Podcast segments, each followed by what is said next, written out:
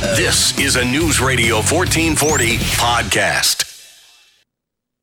And good evening, everybody. Thank you so much for being with us here on Tactics on this Tuesday evening. I appreciate your time, regardless of how much you want to give to us this evening. Uh, we we always appreciate you being here with us, where speech isn't violence, tolerance isn't love, and disagreement isn't hate. So thank you for being with us here on the program. And man, do we have a ton, and I mean a ton to cover. There is so much news today, but we are going to get through as much of it as humanly possible. And a lot of it's local news. We actually have some big national news we need to get to, but as always, local news does take top priority here at Tactics. So one of the biggest news stories, and it's interesting because I've not seen a ton of news coverage on it, and I think that's because a it's it's so new and there's not a lot of details and there's uh, not a lot of, of, there's not a lot to be written about this so far because we don't have a lot of details. I'm not even going to do that much commentary on it. I just thought it was important to let y'all know. Uh, so this is going to be one of those rare times where I don't really give a whole lot of my own opinion. I'm just basically giving you the details of the story. Representative Will Dismukes was arrested for theft last week. Uh, af- unfortunately, after we did the show, so we didn't have a chance to cover this on Thursday.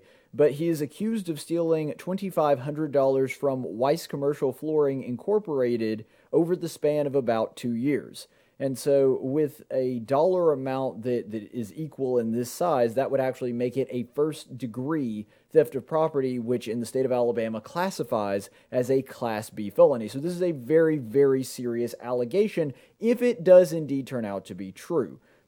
There's not a lot of details on it. Apparently, there has been some preliminary investigative work that at least got them to the point to where they said, okay, there's probable cause here, so we need to go ahead and issue a, an arrest warrant. This is coming via Montgomery County District Attorney Daryl Bailey, who said, and I quote, after countless hours of investigation, which consisted of witness interviews, obtaining bank records, and gathering other evidence, a decision was made by myself and prosecutors in my office, along with these investigators, that probable cause existed that a crime had been committed.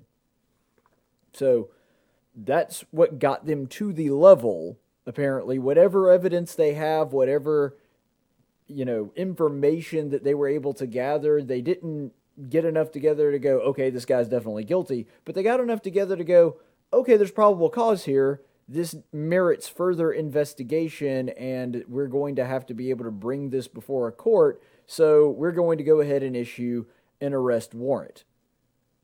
Now what the details are nobody knows yet. Nobody has reported on that. Nobody really has any idea whatever it is that they have on Representative Will Dismukes. And, you know, just a, a, personal disclaimer here I make it a point to keep elected officials at least at arm's length, even the ones that I have a really good relationship with. And with Will Dismukes, he is probably the person, at least currently, occupying an elected office in the state of Alabama that I have the closest relationship with it, but it's still pretty distant. I mean, I know Will, I like him. He and I tend to agree on a lot of things. He's one of the most conservative members of the House of Representatives in Alabama. He is my representative from District 88.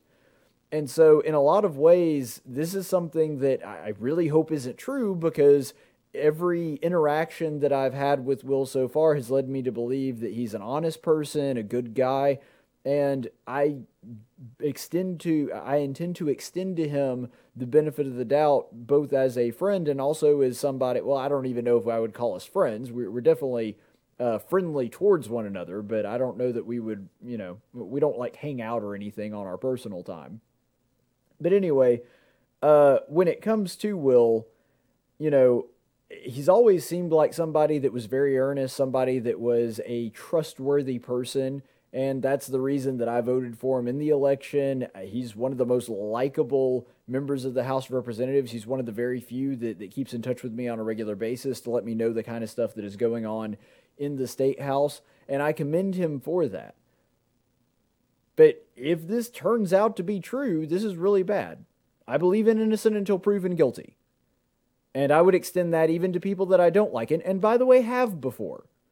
That when allegations crop up about a Democrat or somebody that I just personally don't like, I try to maintain innocent until proven guilty. But if this turns out to be true, this is really bad. Uh, I, I maintained when all of this started, just to you know, because he's been in the news lately. He was actually on my show just recently because of a controversy that cropped up with him celebrating the birthday of General Nathan Bedford Forrest, a Confederate general, many of whom speculate was actually the founder, or at least one of the founders, of the Ku Klux Klan. Uh, th- there's a lot of speculation surrounding that, that he was at the very least one of the early leaders of the Klan and uh, was perceived to be, you know, the main leader even for a while um, even you know whether or not he was actually a founder or not. Uh, I maintained that those actions were, at the very least, unwise. I don't think that you could go and say that they were necessarily wrong. I think that it was politically incredibly stupid, and as I've said before, when it comes to things like uh, you know displaying the Confederate flag, I think that that's an unwise thing to do. I can't go all the way to immoral because it does mean different things to different people, and a lot of people don't see it as a symbol of, of racism or anything like that. You can go back and watch my commentary on that, but it seems as though this is completely se- separate from this on the surface, but I do find it awful fishy. I'm not saying that this automatically means that Will is innocent and this whole thing is cooked up, but I find it awful suspicious that right in the middle of when the guy was embroiled in a national controversy that reached the level of controversy of national news. And this came largely because he just happened to be at this particular celebration of a Confederate general that just, again, happened to be, because it just, that's the way the days worked out. The man can't change the date of his birthday. Um, it just happened to be on the day of John Lewis, or the, the same weekend of John Lewis's internment, a civil rights leader and that's the reason that this story reached national news. I find it a little suspicious that all of this came to a head right as all of that was happening. It just seems like a, an awful big coincidence. Now, maybe it is a coincidence. And according to the AL.com article that I was reading and getting my information from, it says that these charges, these complaints, were filed back in May, which, granted, Will was kind of in a little bit of a controversy there because there were a lot of people mad at him for talking about the state flag of Mississippi and commenting how the the again it's not even the Confederate flag the the uh, battle flag of Virginia, which is the original square version of what people usually refer to as the rebel flag nowadays. Uh, the fir- the battle flag of the First Regiment of Virginia is actually part of Mississippi state flag. Will Dismuke said that it should stay the way that it is. He and I actually talked about that on the air a couple weeks ago when he was on my show. Um, I, I tended to not agree with him on that stance, but regardless, that was still going on back when all of this started uh, taking place. And so because of that, I just I find it odd that four years after the fact, after all of this would have been over, Will's been a, a, business owner himself that has owned his own company and hasn't worked for this particular company, Weiss Commercial Flooring Incorporated, for about four years, and it's just now coming to a head. Maybe it's a coincidence. It certainly doesn't prove Dismuke's innocence.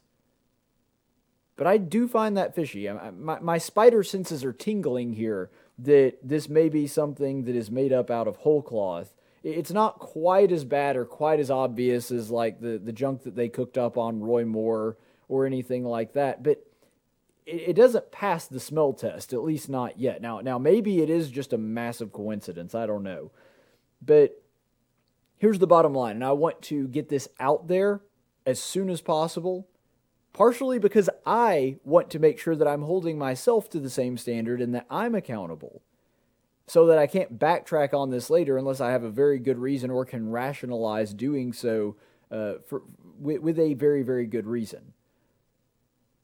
If it turns out that this is correct, I don't see any reason, I, I can't even come up with a scenario in my head to where Will Dismuke should not resign.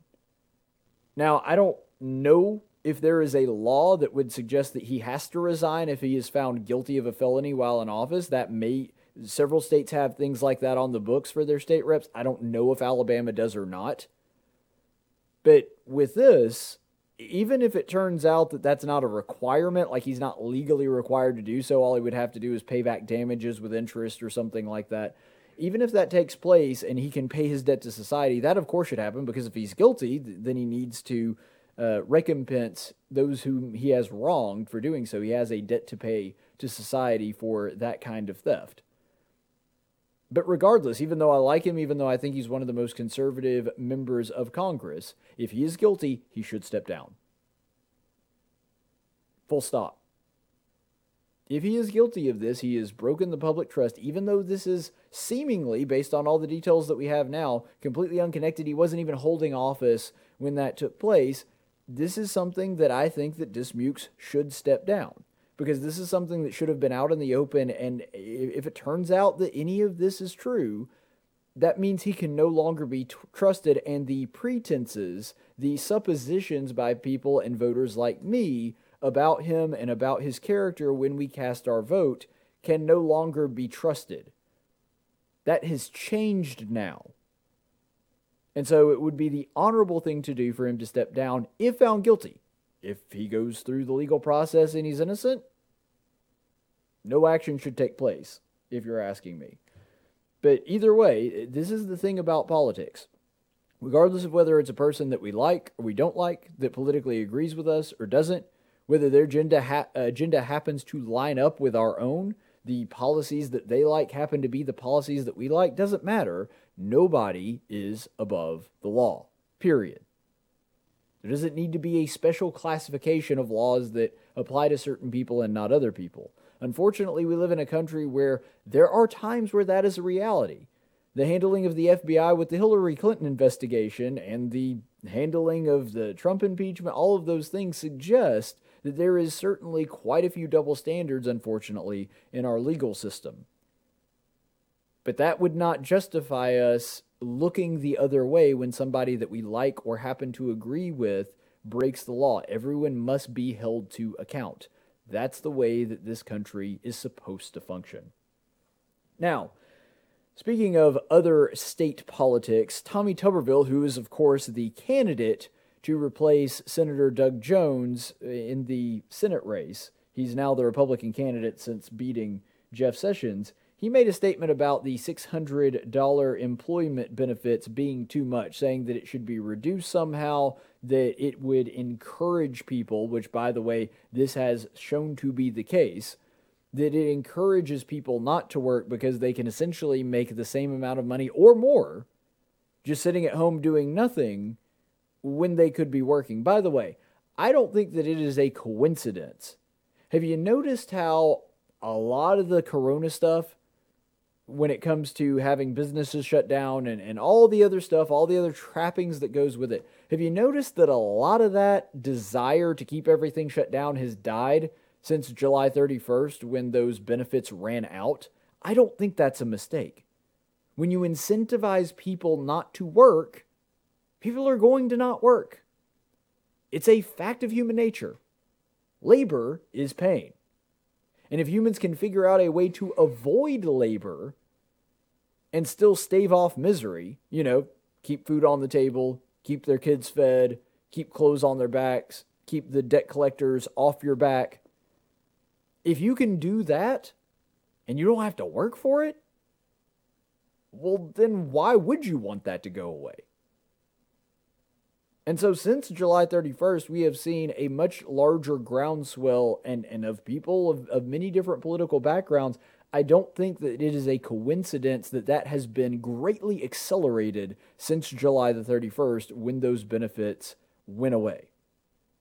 Now, maybe maybe that's not all of it, but I think that it would be foolish to think that that is not a significant contributing factor. But that being said, just looking at all of this, Tommy Tuberville, because that's the issue on its head. When Tommy Tuberville essentially said something akin to that, probably a little less eloquently, but when Tommy Tuberville said something akin to that, immediately the media, the leftist media here in Alabama, pounced on him. All the people in the left pounced on him. And their line of attack was, yeah, but Tommy Tuberville is a guy that got $5 million for quitting, talking about his contract with Auburn, that, that he essentially walked away and they bought him out of his contract, which is, you know, accurate. What does that have to do with whether or not 600 is the appropriate amount of employment. Is it too much? This is a textbook case of an ad hominem attack. And Kyle Whitmire over at AL.com, he actually wrote an entire article based around this premise. Essentially, it was an entire AL.com article filled with literally nothing but ad hominem attacks, saying that Tommy Tuberville and the point that he was making is incorrect because he's a person that got $5 million for walking away and Auburn University paying him $5 million to walk away. That he was getting that for not working. But these two things are not connected to one another. See, whether or not Tommy Tuberville is right has nothing to do with him getting $5 million. But let's pretend just for a second that somehow it is. You see, that contract and the buyout that he got for walking away is not based off of the work he did after he left. It's based on the work before the contract, before the buyout took place. He obtained the value of that contract long before the decision was made to walk away. And the reason that he did is because his competency as a football coach said, whether it was correct or not, but it said at the time when the contract was signed to the people at Auburn University that this person is worth X. Now, you can make the argument that we way overemphasize football or that football coaches are paid too much. Those are all relevant arguments to their own subject, but they have nothing to do with whether or not unemployment benefits are too much or too little. They are in absolutely no way connected to one another. And all they are doing here is trying to say, well, Tommy Tuberville had a big contract, and I don't understand why he's qualified to talk on this. That's an attack towards the person, not the argument. And this is just a debate tip from somebody who, you know, has some expertise in debate. Normally, maybe there are some exceptions, but about 99% of the time, when somebody launches into an ad hominem attack, it's because they cannot attack the argument on its own merits. Usually, that is the last arrow in the quiver. And I was not a huge Tommy Tuberville fan. I was pulling for Jeff Sessions, and he was like my last pick in the primary. So I'm not saying this because I'm just absolutely in love with Tommy Tuberville. But whether or not he was right has nothing to do with how much money he makes or how much money he got in buyouts from contracts. He could be completely right or completely wrong, has nothing to do with that. And usually the ad hominem attack is a last desperate plea from someone that has not the intellectual capacity to do anything else.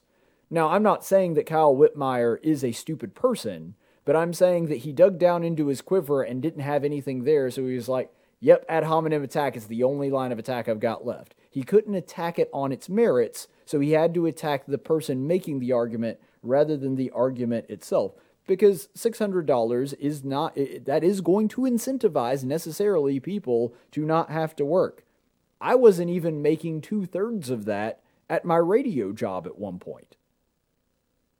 Actually, I'm still not, come to think of it, but that's really neither here nor there. Um, the, the point in all of that is that you cannot attack the person and act like you've defeated the argument. That's simply not the case.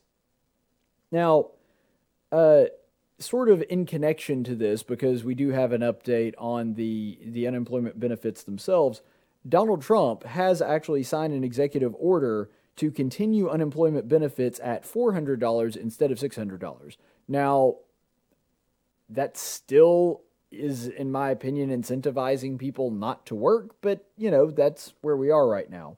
Uh, this executive order also includes a deferment on student loan interest. So the way that it works is it's not a forgiving of student loan, but it is a deferral on the interest. So in other words, if uh, you have a unsubsidized, well, I guess it would be subsidized or unsubsidized, uh, you could have a student loan that has an interest rate. That interest rate is going to be zero until further notice. And then finally, this executive order also had a payroll tax holiday. So I actually like the payroll tax holiday. And even though I'm not thrilled, well, I, am kind of neutral on the student loan deferment, at least until further notice, because I can see both arguments on that one.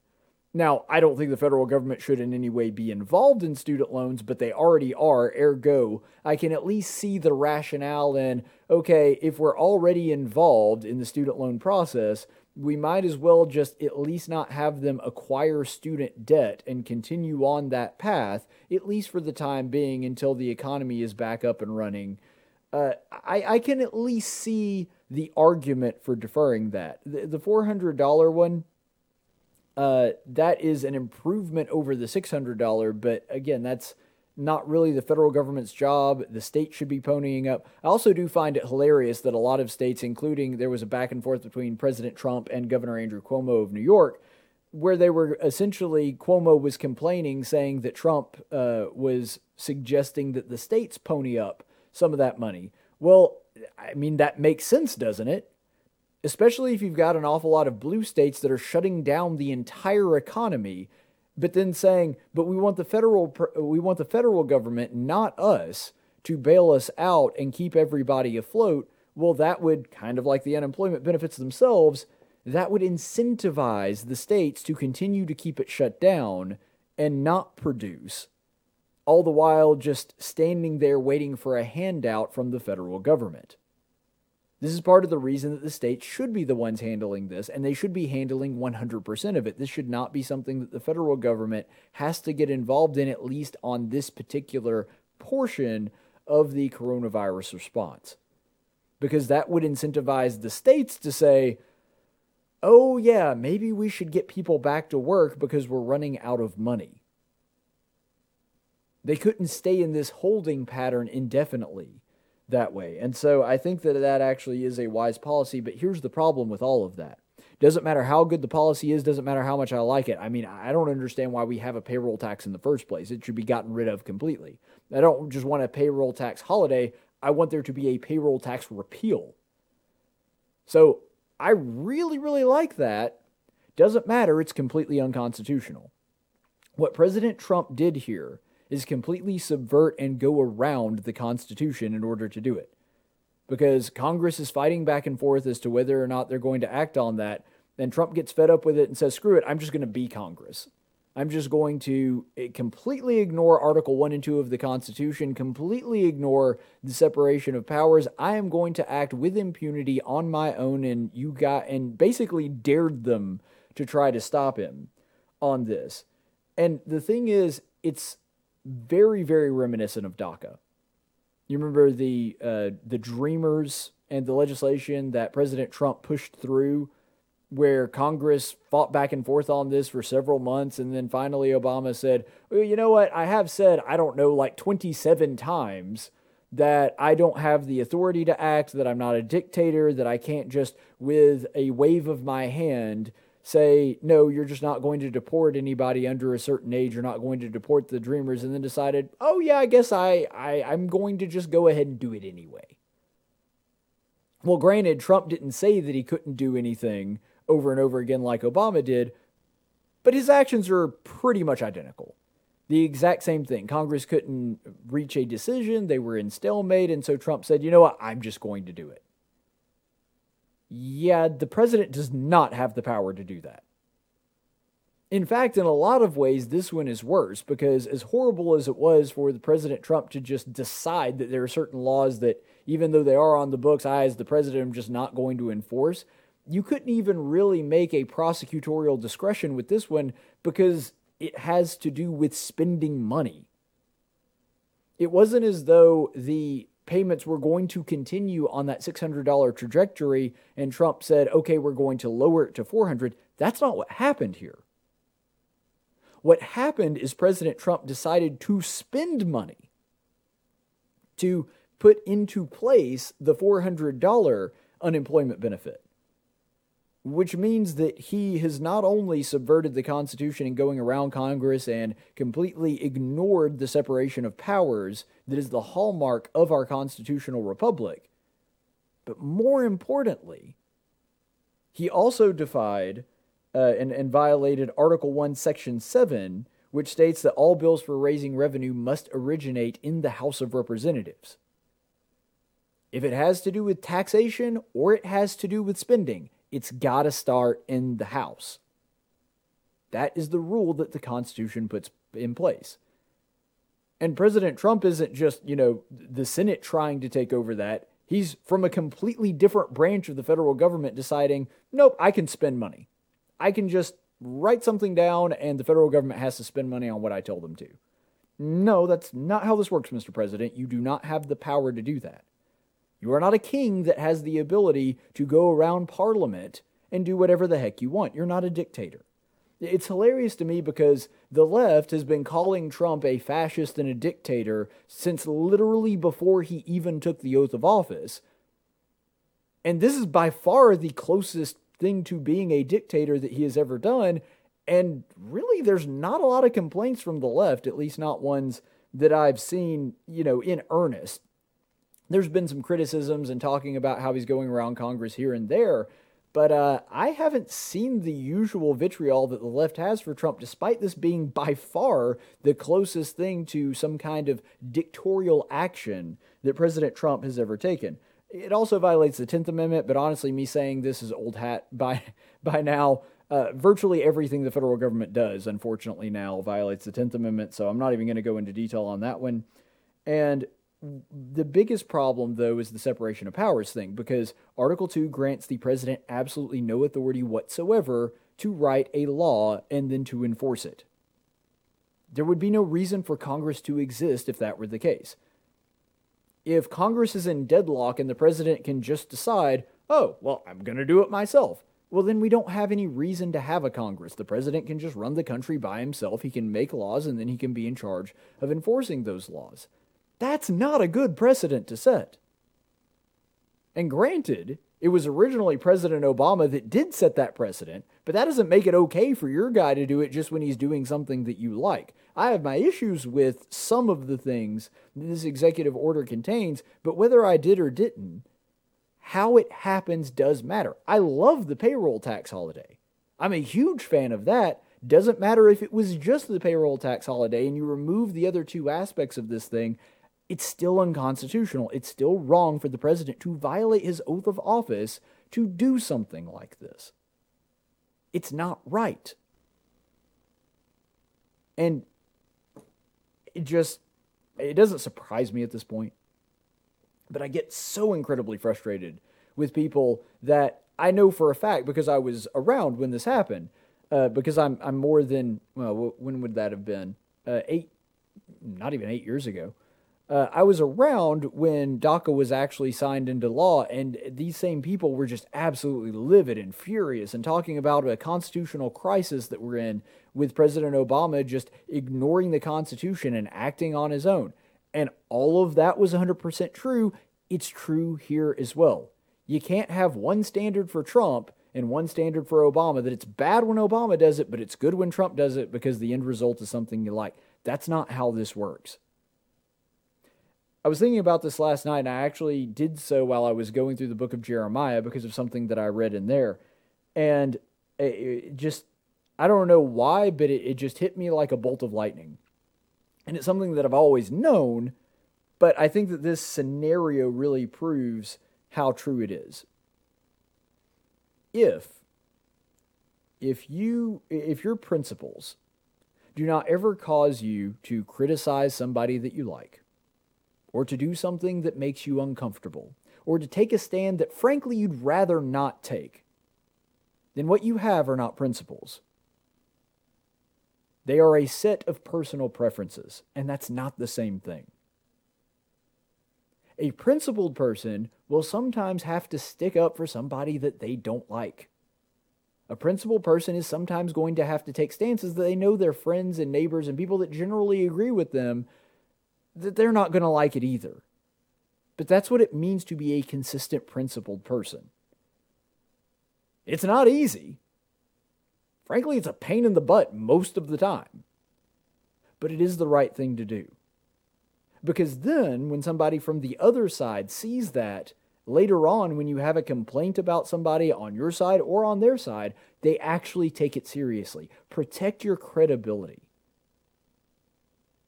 That's really the lesson that I think we can take away from this. Trump actually said the other day, and I mean, it it infuriates it infuriates me, but he's not wrong. This is what Trump said in reaction to this, saying if we get sued, it's from somebody that doesn't want people to get money, and that's going to be a very that's not going to be a very popular thing. You know what? That statement could have come right out of President Obama's mouth if I hadn't done the goofy Trump voice. If if I had told you that that was President Obama, like if I had read it like this, uh, if if we get sued, it's from somebody that doesn't want people to get money, and that's not going to be a very popular thing. Does anybody doubt that that's something that President Obama would have said if the shoe were on the other foot? I mean, that sounds like a Democrat thing that basically they want to buy an election by giving out free crap and hoping that those people vote for them. That's like winning an election when you're a Democrat 101. And here's the thing you ain't going to out Santa Claus the Democrats. It's not going to happen. Republicans cannot win elections by promising more things than the Democrats. We've tried it, it fails. It always fails. Republicans just aren't good at being Democrats. Now, granted, they've gotten an awful lot of practice at it, but when it comes to, when it becomes a contest of which party can promise me more free crap, the Democrats always win. You can't win that game. And this is not going to be good for President Trump. Now, he's probably right that because there's a, a, a pretty big majority of the uh, American populace, both on the left and unfortunately some in the center and the right, that are going to look at that and go, well, you know, it would be super unpopular to take a stance against this, so I'm just going to ignore it. And I think that's the reason you haven't seen a larger outcry from people on the left about this. Uh, I think that that really is the reason that Trump's basically saying, well, yeah, you can challenge us in court if you want to, but that's going to be super unpopular for you. Yeah, he's probably right about that. He's probably not going to get much pushback from the right or the left because the right doesn't want to go up against Trump. I mean, uh, look at Jeff Sessions. He never went up against Trump, but it was perceived as though he did. And it caused him to lose a race in a state where he has been wildly popular for 30 years. And so there's nobody on the right that wants to stand against Trump on this. And there's not a whole lot of people on the left that want to stand against Trump because every time the government expands, even when it's a Republican that does it, even when the government gives out free crap, that is a win for the Democrats. Donald Trump is trying so hard to lose this election. I mean, it is unconscionable, but that's where we are right now. And what's sad is the Trump worshippers are going to praise him no matter what he did. He could literally come out with the party platform of President Obama tomorrow, and there is a certain subsection of his base. And I don't think that it's most people that vote Republican. I'm thinking this is maybe 15 to 20 percent of the American population, if that. That may be actually overstating it a little bit. But uh, it's it's kind of what President Trump was articulating early in the primaries, where he said, "I could just shoot somebody on Fifth Avenue and I wouldn't lose a single vote." That's the base that he was talking about. That there are people that just absolutely worship at the man's feet, and that is not healthy. That basically, if Trump does it, it must be okay. They just assume that he's always right that is incredibly dangerous for any person. I mean, it's dangerous for a politician in general. That, that's a that's a very dumb thing to think of a politician as some kind of savior or something or somebody that always does everything right. But from a spiritual standpoint, it's incredibly poisonous to a human soul to put that that much emphasis and that much glory on one person stacking somebody on a pedestal like that is something that only God should be on. And President Trump, despite a unfortunately a large number, I wouldn't say a majority by any means, but like I said, that 15 to 20 percent, putting President Trump in a place where only God should be is incredibly unhealthy to your soul. And it would be so with any other human being putting in that place. There were people that did it when President Obama was in office, I, that still do actually. I know that. I understand that. I'm not saying that he is unique in that sense. But don't put people on pedestals that they shouldn't be. And I know that was a, a long ways around uh, Tuberville and, and his statements, but thought it was worthwhile. So, uh, one other piece of local news that I know is on everybody's mind, and we got to talk about it because, I mean, come on, we just got done with nominating to, and it, the, the odds of him not winning are basically nothing. So, uh, barring some kind of weird freak accident, we have a former head football coach that is going to be our state senator. So it's appropriate that we've got to cover the big college football news that's going on right now. So now Nick Saban, Mac Jones, and Bo Nix have all, all spoken out on playing this season. We'll get to their comments in a section, uh, in a segment. Man, I can't talk tonight. In a second, we'll get to them. But just to set the stage for those of you who don't know, the Big Ten and the Pac 12 have already canceled their season, so no football this fall for the Big Ten and the Pac 12. And the country collectively went, Who's the Pac 12? So that that's about how that went. The Big Ten, at least people know them, but I mean, their season getting canceled, is that really a big deal? I don't know. The SEC, which actually, you know, has a following, um, they have moved to a 10 game series. So th- their season is just going to be 10 games and it's going to be conference only. So a whole bunch of teams have picked up a couple of extra conference games, which, by the way, man, got to feel for Mizzou and and uh, Arkansas. They got the raw end of that deal. If you've been paying attention to their schedule, getting uh, LSU and Alabama and Georgia, ah, I just my heart goes right out to them. But anyway, that's the status of things right now. But the absurdity has already begun. The the backlash to this has already started. Uh, you have the the Karens in the state and, and across the country going, why is football more important than lives?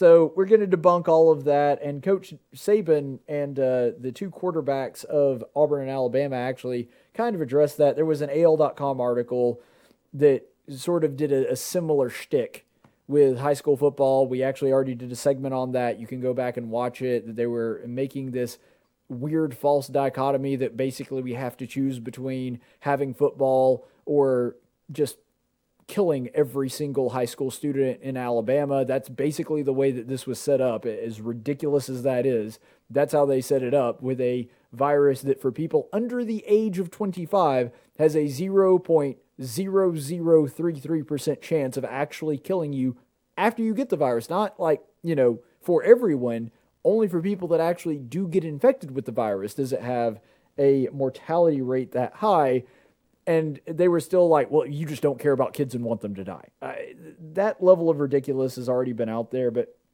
let's get to the actual quotes by Coach Nick Saban, the most powerful man in the state of Alabama. Um, I can't. it's hard. I don't. I almost don't want to read it. As an Auburn fan, do you guys have any idea how hard it is for me to agree with Nick Saban? I mean, it's hurting. It's, it's going to hurt coming out. But here's what Coach Nick Saban had to say. This is from an interview yesterday with ESPN.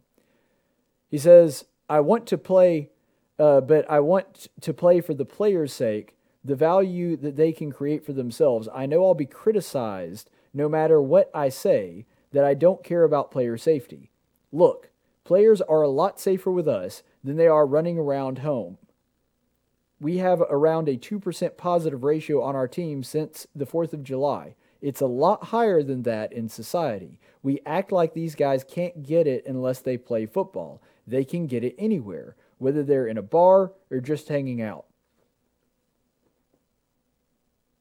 Coach Nick Saban just throwing down a truth bomb. And remember, Coach Saban is not exactly a Trump supporter or somebody that is uh, that you would see at the Get Back to Work Alabama rallies, things like that. I mean, the the man was in favor of Hillary Clinton. Now, he doesn't speak a lot about politics. I don't think that he's uber political anyway, but when he does talk politics on those rare occasions, he tends to trend toward the Democrat side. But he's looking at his team, he's looking at the numbers, and he's saying it doesn't make any sense for them to say we can't have football because of this thing. They're safer here with me than they are out there in the world. We've got a 2% positivity rating here on our team and have since the 4th of July, and it's way bigger out there in the general public, and he's right. These are young men that are probably not being super cautious about it. And frankly, based on the stats and the likelihood of them dying from this thing, I don't blame them being pretty darn cavalier about it. I mean, I'm not endorsing reckless behavior. I think that they should do some social distancing, wash their hands, wear a mask if they're going to be inside with a lot of people where there's a high risk. I would be in favor of those things, but I also do have to acknowledge that they're college students and probably not doing a lot of that stuff. So are they safer? They're at the university playing football where they can be watched, monitored. Think about what is being done here for these guys. I've been at Auburn. I've known football players. I have fraternity brothers that are involved with the football program.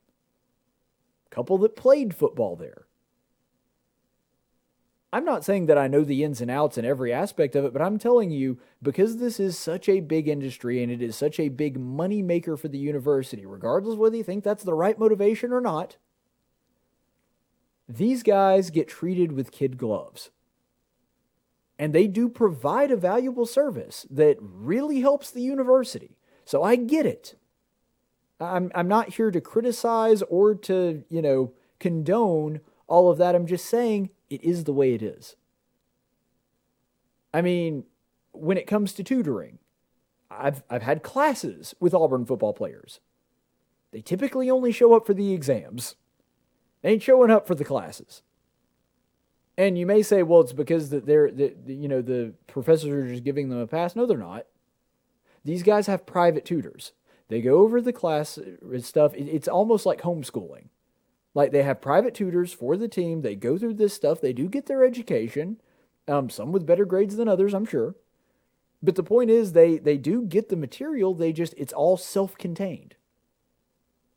They eat lunch in their own private dining room. They have their own private dorms. These guys live in as much of a bubble where everything is protected and they're only interacting with one another as anybody can. Now, you know, granted, when they hang out, they do hang out with non football players and non athletes, and, and they go around campus on occasion.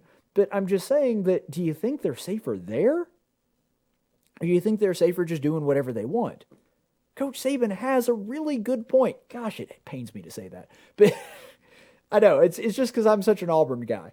But Coach Saban is bringing up a completely legitimate point, which is they're way safer here. Why is everybody acting like the second that they step out on a football field in pads, they're going to get the virus and die?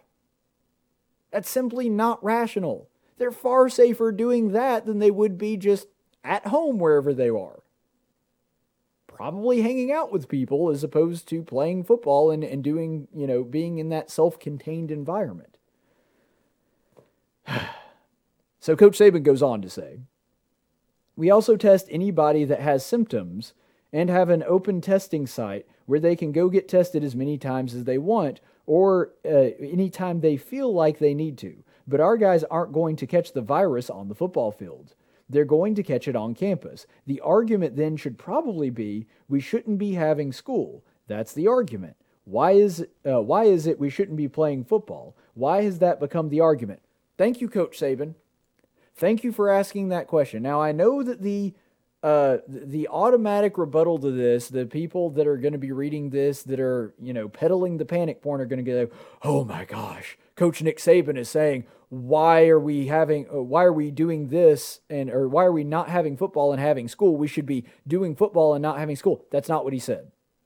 That's taking what he said completely out of context. He is saying that football is less risky than opening up the university to classes, which is correct for a number of reasons. First of all, the majority of classes are not self contained. You've got one student having a class with 29 other students who then goes into a room with 29 completely different students. That's not a self contained environment. That's completely different than football, where they do everything together, which would make it inherently more risky and they're also moving around. It's a larger place to be on campus, so you're, you're moving from building to building. Uh, you're sitting still, not getting exercise, not getting any sun for an hour and a half every class. uh, than going to, you know, like a library. I mean, the risk factor is far larger for school. And I'm not advocating for the closing for schools, and neither is Nick Saban. He's just saying that comparatively, that is a far riskier thing for the spread of the virus than football is. And he's 100% correct on that, especially when you consider all the things that he just said about they can get a test anytime they want to. If they feel even just a little bit off, we're going to test them before they step on the football field. We'll test them. The only equivalent to that, if you were going to do school this way, is to basically scan temperatures every time somebody moves from one room to the next in the camp on a college campus, which would be impossible because it's not one homogenous group staying together all the time. With football, the monitoring is far superior, and they're not interacting with a whole bunch of different groups all the time. And so, yeah, football is safer. He's not saying that football is more valuable than school. That is not a statement that Coach Saban is making. He is merely saying that it is lower risk. I mean, that would be like saying, well, you know, getting groceries when it comes to this virus is probably significantly less risky than hugging your grandmother because, you know, as an older person, she's more likely to get sick from it and more likely to be a transmitter of it based on recent data. Well, are you saying that getting groceries is more important than hugging your grandmother? Why do you hate grandparents? That's not what he's saying. He's saying that it's lower risk. Now, I don't know if, you know, I haven't done the math on that. I don't know if it's actually lower risk. I'm just giving a hypothetical example. He's not making a value statement on the value of school versus the value of football. He is merely suggesting that the risks are different. And if risk is the only thing that we're supposed to be looking at, which is sort of the narrative that is pushing this let's not have football this season kind of mentality, which is what Coach Saban is speaking to, then it makes no sense to have classes and not football. So that becomes the question why? Why is it that they would be opting to, and, and basically it's a foregone conclusion that we are going to have classes which are higher risk, not going to have football, which is lower risk. Now, there's a myriad of different reasons for that being the case. There's a lot of different people with a lot of different motives. I understand that. But there is a class of people. I don't know how big a portion of it it is. There is a group of people that are pushing against there being football and for there being classes that are doing so because the last thing that they want is to stop the communist factory, which, let's be honest, is what the vast majority of our universities are at this point. They are communist indoctrination camps. I mean, we've seen just recently some of that, even at Auburn University, my own alma mater, with Dr. Jesse Goldberg, which actually we're going to get to here in a second. But I mean, these things churn out communist thinking that's essentially what they are. They're, they're kind of like voluntary, very expensive gulags to take your normal high school graduate and turn them into a Marxist in many cases. Not all cases, but in many cases. And, and that's been true all the way back to when Woodrow Wilson was at Princeton and tried to overhaul the university system, trying to make them, according to his own words, uh, trying to make them as unlike their parents as possible and to turn them into collectivist and Marxist. This has been true for, for many, many decades. So, because of that, if, if you understand that background, wouldn't it make sense for at least some people to be like, well, football we don't like. See, that, you know, conveys a sense of normalcy, and that could theoretically make people believe that we don't need all these controls and all, all this government regulation. And so we really want the perception of needing government to step in and save them from the big bad coronavirus to be there but we would also really hate for our communist indoctrination camps to shut down because then people might, you know, actually think for themselves, and we can't have that.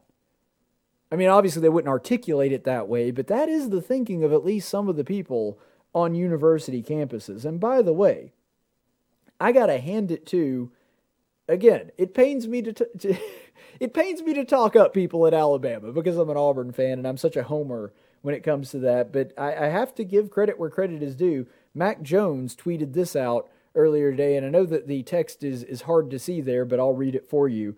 Uh, Mac Jones tweeted, when we committed to play for the University of Alabama and the SEC, we trusted the process and we still do. We believe the safest place for us is to be together playing football as a team at the University of Alabama. Trust us and let us play. I trust the process, Coach Saban and the University of Alabama. I believe playing the proposed modified season is the correct decision. Our program has implemented numerous safety protocols in concurrence with our medical staff, CDC guidelines, and the NCAA, including, but not limited to, testing to help ensure the safety and well being of our coaches, staff, teammates, and university. In making this decision, I do not mean to diminish the pain of the pandemic that is caused that it has caused everyone. Nevertheless, I am committed to playing football this season, as are the majority of my teammates, praying for a better tomorrow. And it's really sad that quarterback Mac Jones even felt the need to say, look, I'm not diminishing the pain of people with the pandemic because the second you say anything that is somewhat divergent from we need to stay shut down for 18 months until they come up with a vaccine, the second you say anything that is slightly more open to reopening the country than that, you're automatically accused, uh, accused of saying that the virus is a hoax, that it's not real, that you're not taking it seriously. Unfortunately, Mac Jones realizes that and is saying, Look, I'm not saying that people aren't hurt by this. I'm not saying that people haven't died from this, which of course is a horrible tragedy, but it's low risk. We're safe. We've taken measures. We are taking it seriously. And we believe that we are safer doing it this way than we would any other way. And that's accurate that is rooted in reality. And also, the other quarterback from the other side of the state, my own alma mater, Bo Nix, basically tweeted something that was very similar in sentiment. This was his tweet from earlier, quarterback Bo Nix. You can see there he says, Thanks to the support of the entire Auburn administration, we are safer playing, foot, uh, playing a football season. We have worked our entire lives to get where we are now. Don't let it go to waste. We need football. Listen to the players. Hashtag we want to play. See, that's something else that I think we constantly forget in this debate. These guys are adults. Yeah, we think of them as kids from time to time. Maybe I don't as much because I graduated seven years ago, so I'm definitely not a college student or college age anymore. But like I can, I can, I'm around college kids all the time, and I kind of think of myself in that vein. And so I don't think of them as kids maybe as much as the average person, but you know, the average person, a 21, 22 year old is a kid.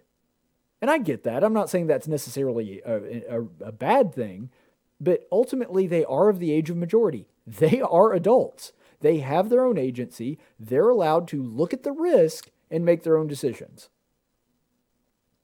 And so the debate was a little bit different when I was doing this discussion when it was, you know, regarding high school students because at that point they're not of the age of majority. Now their parents are and the parents are ought to be making those decisions as to what's best for their kid. But when it comes to these guys, you can't even use that as a fallback argument. They're adults. They can make their own choices. And they've looked at everything and said, you know what? We're actually safer playing football than we would be not playing football. So why don't we play football? It doesn't make any sense to cancel it and lose the season when we're safer doing that than we would be doing anything else anyway. And they're right. Why sacrifice it when you don't need to? Especially when it actually keeps you safer than doing it the other way. I mean, that, that's a logical conclusion to come to at that point. And so, with all of that being said, I think that, you know, Bo Nix is really illustrating that, and his tweet really personifies that, is because he's saying, We believe in the process. Auburn's been over backwards to make this happen. We want to play. And, and one thing that he hinted on there uh, that you may have missed, but is really important, you have to remember even if you get to be a, a let, us say they give you an extra year of eligibility for the season being canceled. Okay, that's good. I'm glad they're doing that. You still don't get that year back. I mean, you may get to play at the college level longer, sure. You really want to put your life on hold for a whole nother year because of this thing? Especially when it was done for no good reason, where it wasn't keeping you safer? Why? You don't get those years back, and especially in an industry like this with athletics for the ones that are going to go on to the NFL, well, that's going to put them off another year, and youth is everything in this sport. I mean, once you get past a certain age, unless you're a quarterback or a, you know a certain other position, you're done. And you're asking these guys to sacrifice a whole year of that, even though they would be safer playing the sport they love as opposed to not doing so. It's no wonder they're pushing back on this stuff. But really, what this should do, and we'll kind of wrap up with this, this should raise two big questions. First of all, where do you think these guys are safer? I've already gone over a lot of this, but the odds of death are so incredibly low for somebody under the age of 25. They literally do not register as a cause of death. Now, obviously, they cause they're a cause of death on an individual level. Like the cause of death could be COVID 19. But in the state of Alabama, out of all the people that we've had, the number of people under the age of 25 that have died from this thing is six. It's an infinitesimally small amount. It doesn't even come close to being 1%. Not even close to 1% of the deaths in the state of Alabama came from people under the age of 25. And remember, this is a state with 4.88 million people.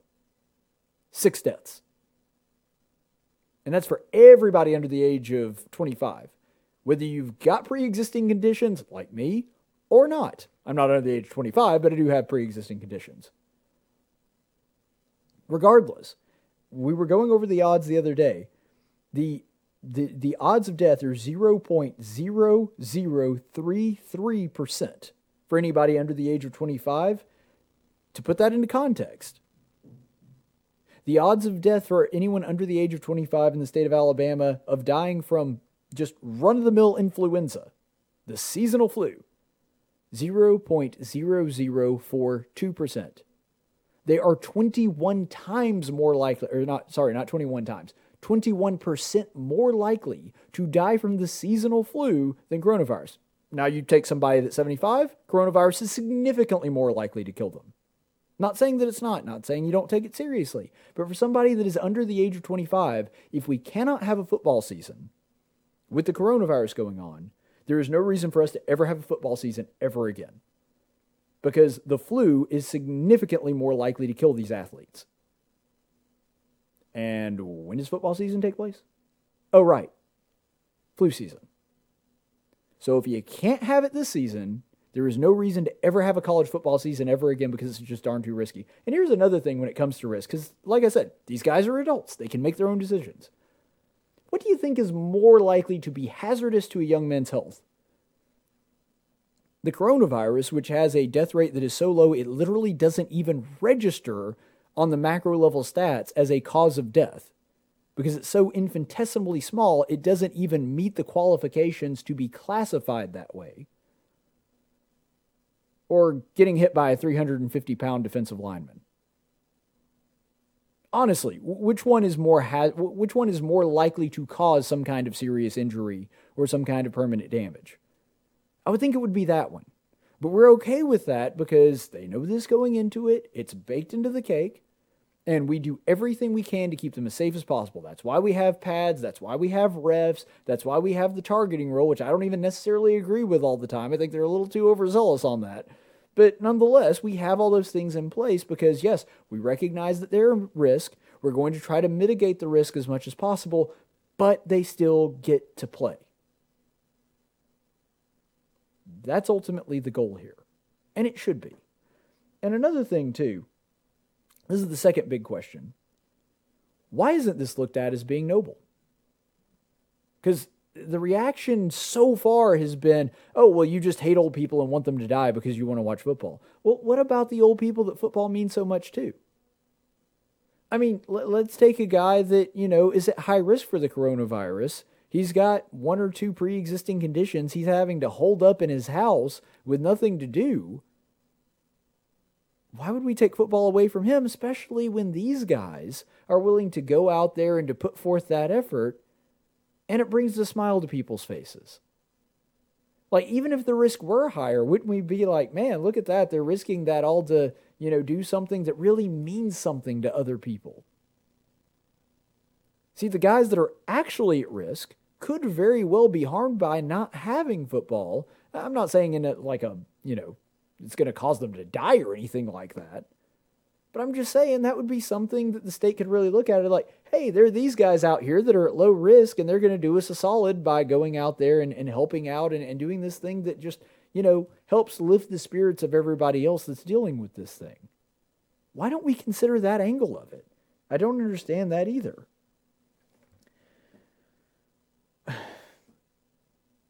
And it really does break my heart, but what about the players' families? You know, they're not going to get that year back either. I mean, what do you say to the guy that even though he's actually safer statistically playing football than he would be not playing football, like Coach Saban and, and like Mac Jones and Bo Nix have all brought up, that you tell him that his grandma that may not last until next football season, that she just can't see her boy play football anymore?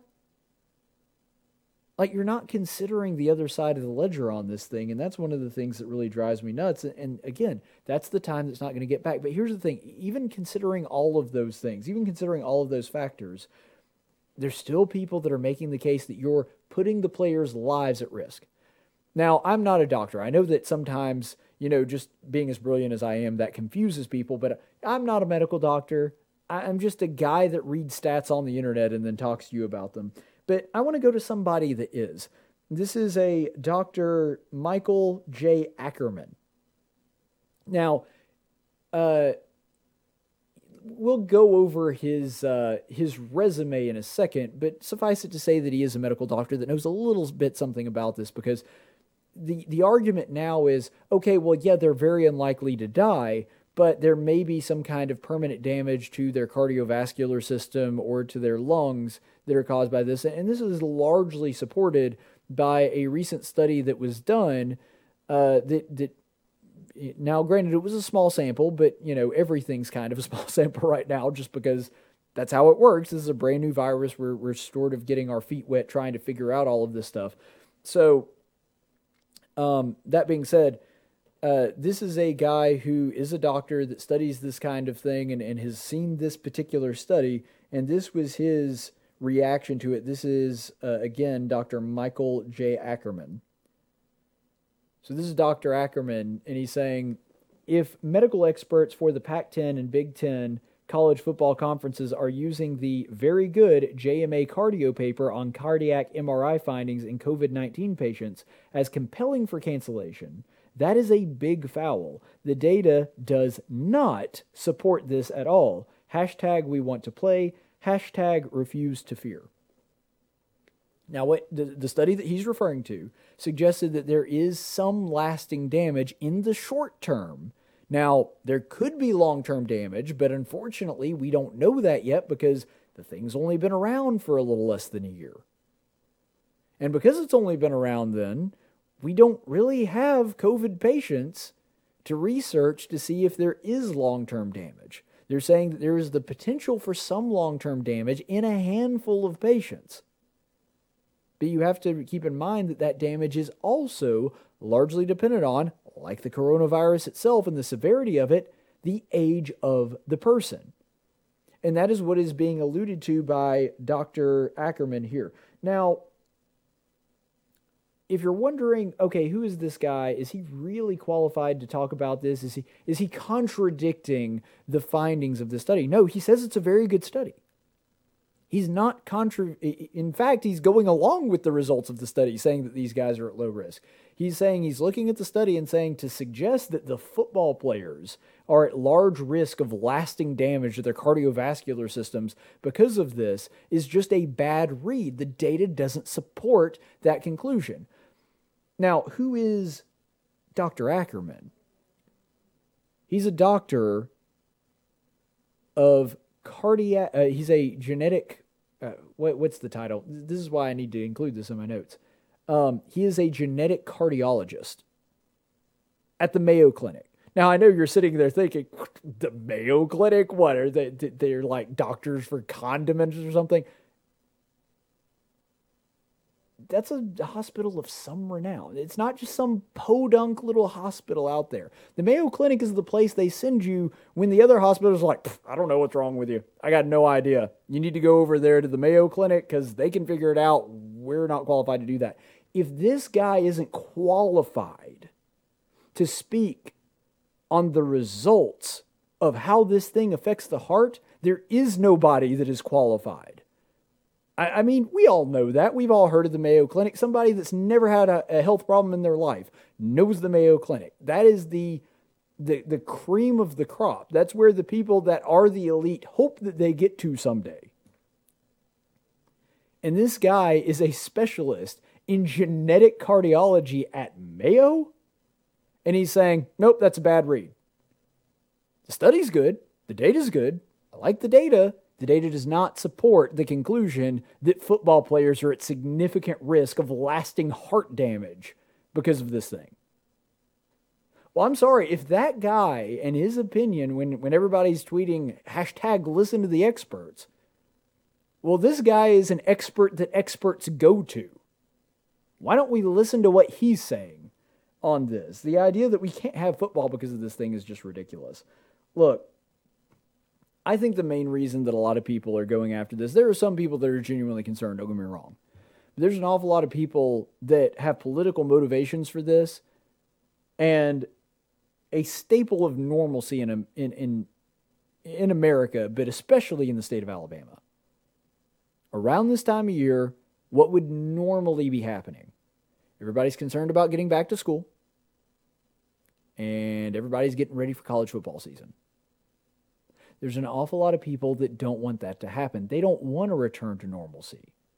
Just like the uh, what is he the the minority whip or sorry the majority whip yeah it was the majority whip the majority whip of the Democrat Party saying that this is a great opportunity to completely rehaul the system. This is a great opportunity to remake America in the way that we want it to be. There's a whole lot of people that would see college football and a return to normalcy as a obstacle to that. It would shut down their, their little communist factories there, and unfortunately, uh, the vast majority of the universities out there. There's a twinge of that at Auburn. I don't really know if that's there at Alabama. It's certainly not there in the private college system for the most part, even though there's some of it out there, especially in the Ivy League as well. But the thing is, that is the primary function, at least in the eyes of a lot of people, of the university system. And they don't want that shut down, but they sure as heck want college football shut down. Because then that might give people the sense that things are returning back to normal, that everything's okay, and when people aren't panicked, it's a lot harder to get them to do what you want them to do. All right, well, I've been going for a while now. I got to take a break. We'll be back in just a minute on tactics. This is a News Radio 1440 podcast. That was stupid. I know it was stupid. Really stupid. Hey, I just said it was stupid. And for today's Daily Dose of Stupid, it's actually going to be Joe Biden's vice presidential pick. Now, there's a couple reasons why I thought that him picking, if just in case you haven't heard, Senator Kamala Harris was an incredibly bad move on Biden's part. There's a couple of reasons, but first and foremost among them, it's just such an odd fit for him. So, I'm going to characterize this in a couple of different ways because there's a couple of reasons why she's a really, really bad pick for him. I think one of the worst picks he could have made, actually. But it's not just because, and I want to say this, most of this segment is going to be centered around the the political fallout and the political likelihood of him winning the election. Obviously, Kamala Harris is awful. If anything, the Brett Kavanaugh hearing should have taught us that right away. Like any any fair-minded human being that knew the situation, knew the context, and watched that would tell Senator Kamala Harris, pretty horrible human being. But I'm taking all of that away for just a second. I'm not even focusing on her as a person. I'm focusing on her as a person that, or as a, a vice presidential pick. So, sheerly looking at politics, thinking about it, if I were a person wanting Joe Biden to win, why she is a terrible pick. First of all, it's just a bad matchup for him. I would have really thought that Susan Rice would have been his pick, honestly. I figured it was going to be either her or Kamala Harris because there has been such a big deal about the whole I have to pick a woman of color thing. And, and frankly, after he went on that interview and said, if you don't vote for me, you ain't black, like that pretty much sealed the deal that he was not going to be able to pick a white person as his running mate. That was such a foot in mouth moment when it came to race. Basically, his only option at that point was to make a racially motivated pick. So, congratulations, Kamala Harris. You are now officially the affirmative action vice president. Um, now, maybe he would have picked Kamala Harris even if that hadn't happened. Maybe he would have picked Kamala Harris even if she were a white person, but I rather doubt it. I'm pretty sure uh, most political commentators, if they were being completely honest, look at how all of this played out, look at the context, and how Joe Biden basically felt pressured that I have to pick a, a, a woman that is black. That Kamala Harris just happened to be one of the only people around that fit the bill. I would have really thought that Susan Rice was going to be it because since he kind of wants to ride Obama's coattails and he wants everybody to see him being in office as a return to normalcy, which, you know, I wouldn't really think of Obama as a return to normalcy, but there are a lot of people that would. That if I were advising Joe Biden, I would say go with Susan Rice or heck, even somebody like Valerie Jarrett. Now, she's more of a behind the scenes person, so I don't know if she would make a, a great vice presidential candidate. But in, what I'm saying is, Kamala Harris just seems like a bad fit for Joe Biden on those grounds. And somebody that was actually directly involved with the Obama administration just seems like a more logical pick if that's going to be his pitch to America. And this is actually where oddly enough, Joe Biden basically being a walking corpse comes in handy. Because since the guy's basically got one foot in the grave, here's where Joe Biden needs to, to play. Basically, his message needs to be I'm just going to do normal things and I'm going to get a return to normalcy. Everything's going to be back the way it was.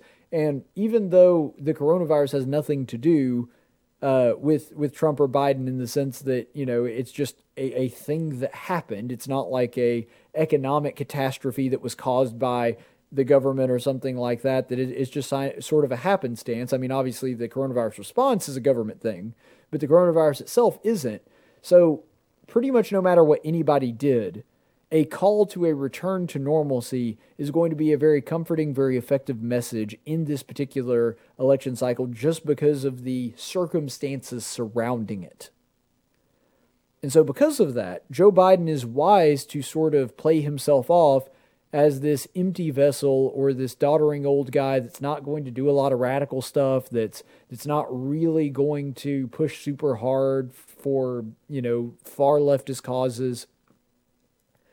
But by picking somebody that is as radical as Kamala Harris, as somebody that was not involved in the Obama administration, that would be seen as somebody that shakes it up, that leaves Trump a line of attack. You see, so much, so much of politics is playing defense. I know there's the old adage of if you're if you're on the defensive, then you're losing when it comes to politics. And when you're talking about on a debate stage, that's 100% true if you're ever having to go forth with the media and having to explain yourself and defending something, you're definitely losing. But preemptive defense is actually what politics is all about. Setting yourself up on the high ground to where it's virtually impossible for someone to attack you, at least in a legitimate or a severely damaging way. You're trying to be Obi Wan Kenobi on Mustafar. Uh, you know, you're trying to take that high ground to where it doesn't matter how skilled your opponent is, they're not going to be able to beat you if you have the high ground. That's basically what most of politics is. And Joe Biden, frankly, had that. Because even though I think that, you know, just as, as terms of effectiveness and what has actually happened, Trump would make a much better president than Joe Biden. Um, even though I think that is the case, what you run into here is that now there is an opening because Joe Biden could run as the I'm just going to return everything to normal and everything's going to be the way that it was and we're going to return to the the good old days before. Um, that's just the way that it's going to be. It's not going to be the president tweeting at 3 a.m you know from inside the white house and and doing all these inflammatory things. That was joe biden's pitch Joe Biden being as boring as humanly possible, which, I mean, let's be honest, Joe Biden is. Uh, Joe Biden being as boring as humanly possible was a huge asset to him. Now the problem is Joe Biden, who is fading fast on the mental capacity s- stage and who's basically got one foot in the grave at this point. Now he has to contend with the line of attack of Kamala Harris being a far left radical who could very well take his place. I mean, over 50% of Democrats in a recent poll, I think it was like 56, 57, so almost 60% of Democrats do not believe that Joe Biden can complete his first term, which means that an awful lot of them are going to be looking, and I'm sure that that's actually significantly higher for moderates and Republicans. Um, they're going to be looking at whoever his VP is as basically being somebody that they have to think, well, you know, at least for a few years on this, they're going to be the president. So if that is the case, then they have got to do they've got to pick somebody that is going to be able to to display a unified front. And Kamala Harris, I just don't think can do that. She's seen as too much of a radical herself. And a lot of people are going to say, well, it'll sure up the black vote. Look, I don't know that anything Joe Biden was going to do was going to change his perception with black voters anyway. Here's the thing black voters tend to not be all that radical. And so Kamala Harris being an uber radical, you, you could have picked somebody that fits that demographic that isn't nearly as radical, and that probably would have done a much better job at solidifying the uh, the, the minority vote, as it were. Um, and then another thing that is odd, and this is the reason why I find this particular pick of a VP candidate so odd, is remember that in the primaries, Kamala Harris had one big moment, one big claim to fame. And it was basically saying that Joe Biden has some issues when it comes to race. That was the only thing that people, unless you were somebody that's a political junkie like me, or somebody that was super tuned in, or somebody that was specifically supporting Kamala Harris, the only part of that uh, primary that anybody remembers of Kamala Harris is this clip right here. I will say also that, that in this campaign, we've also heard, and I'm going to now direct this at Vice President Biden. Um, I do not believe you are a racist. And I agree with you when you commit yourself to the importance of finding common ground. But I also believe, and it's personal, and I was actually very, it was hurtful to hear you talk about the reputations of two United States senators who built their reputations and career on the segregation of race in this country. And it was not only that, but you also worked with them to oppose busing. And, you know, there was a little girl in California who was part of the second class to integrate her public schools. And she was bused to school every day. And that little girl was me. So I will tell you that on this subject, it cannot be an intellectual debate among Democrats. We have to take it seriously. We have to act swiftly. As Attorney General of California, I was very proud to put in place a, a, requirement that all my special agents would wear body cameras and keep those cameras on. Everything I've done in my career, I ran because of civil rights. I continue to think we have to make fundamental changes in civil rights. And those civil rights, by the way, include not just only African Americans, but the LGBT community. But, they, Vice President Biden, do you agree today? Do you agree today? That you were wrong to oppose busing in America then. No, Do you agree? I did not oppose busing in America. What I opposed is busing ordered by the Department of Education. That's what I opposed. Well, I there did was not a failure of, of states to, to integrate No, public schools in America. I was part of the second class to integrate Berkeley, California public schools almost two decades after Brown v. Board of Education. Because your city council made that decision. It was a so local decision. So that's where the federal government must step in. That's why we have the Voting Rights Act and the Civil Rights Act. That's why we need to pass the Equality Act. That's why we need to pass the ERA because That's there are moments in history where states fail to preserve the civil rights. Okay, I mean, so you can see there, there's a lot of tension. Basically, Kamala Harris saying because Joe Biden was in favor of busing, that he has some some racial baggage, I guess you could say there, and also because he advocated for two members of the Senate that basically made their entire careers off of segregation of schools. I mean, let's also remember Joe Biden, a close friend of Robert Byrd, who was an actual grand wizard in the Klan. So she's not wrong on that. By the way, I do find it also pretty hilarious that now the two candidates at the top of the ticket for the Democrat Party, which is supposed to be the party of inclusiveness, is an old white dude and a person that put an awful lot of black people in jail for nonviolent crimes and is also the progeny of a slave owner. Now, I personally don't have a problem with somebody having someone in their background that is not perfect because I don't believe that sins transfer generations. That's a that's an anti-biblical idea. The sins of the father should not be counted against the sins of the son. That's in Ezekiel. But the left seems to have that issue.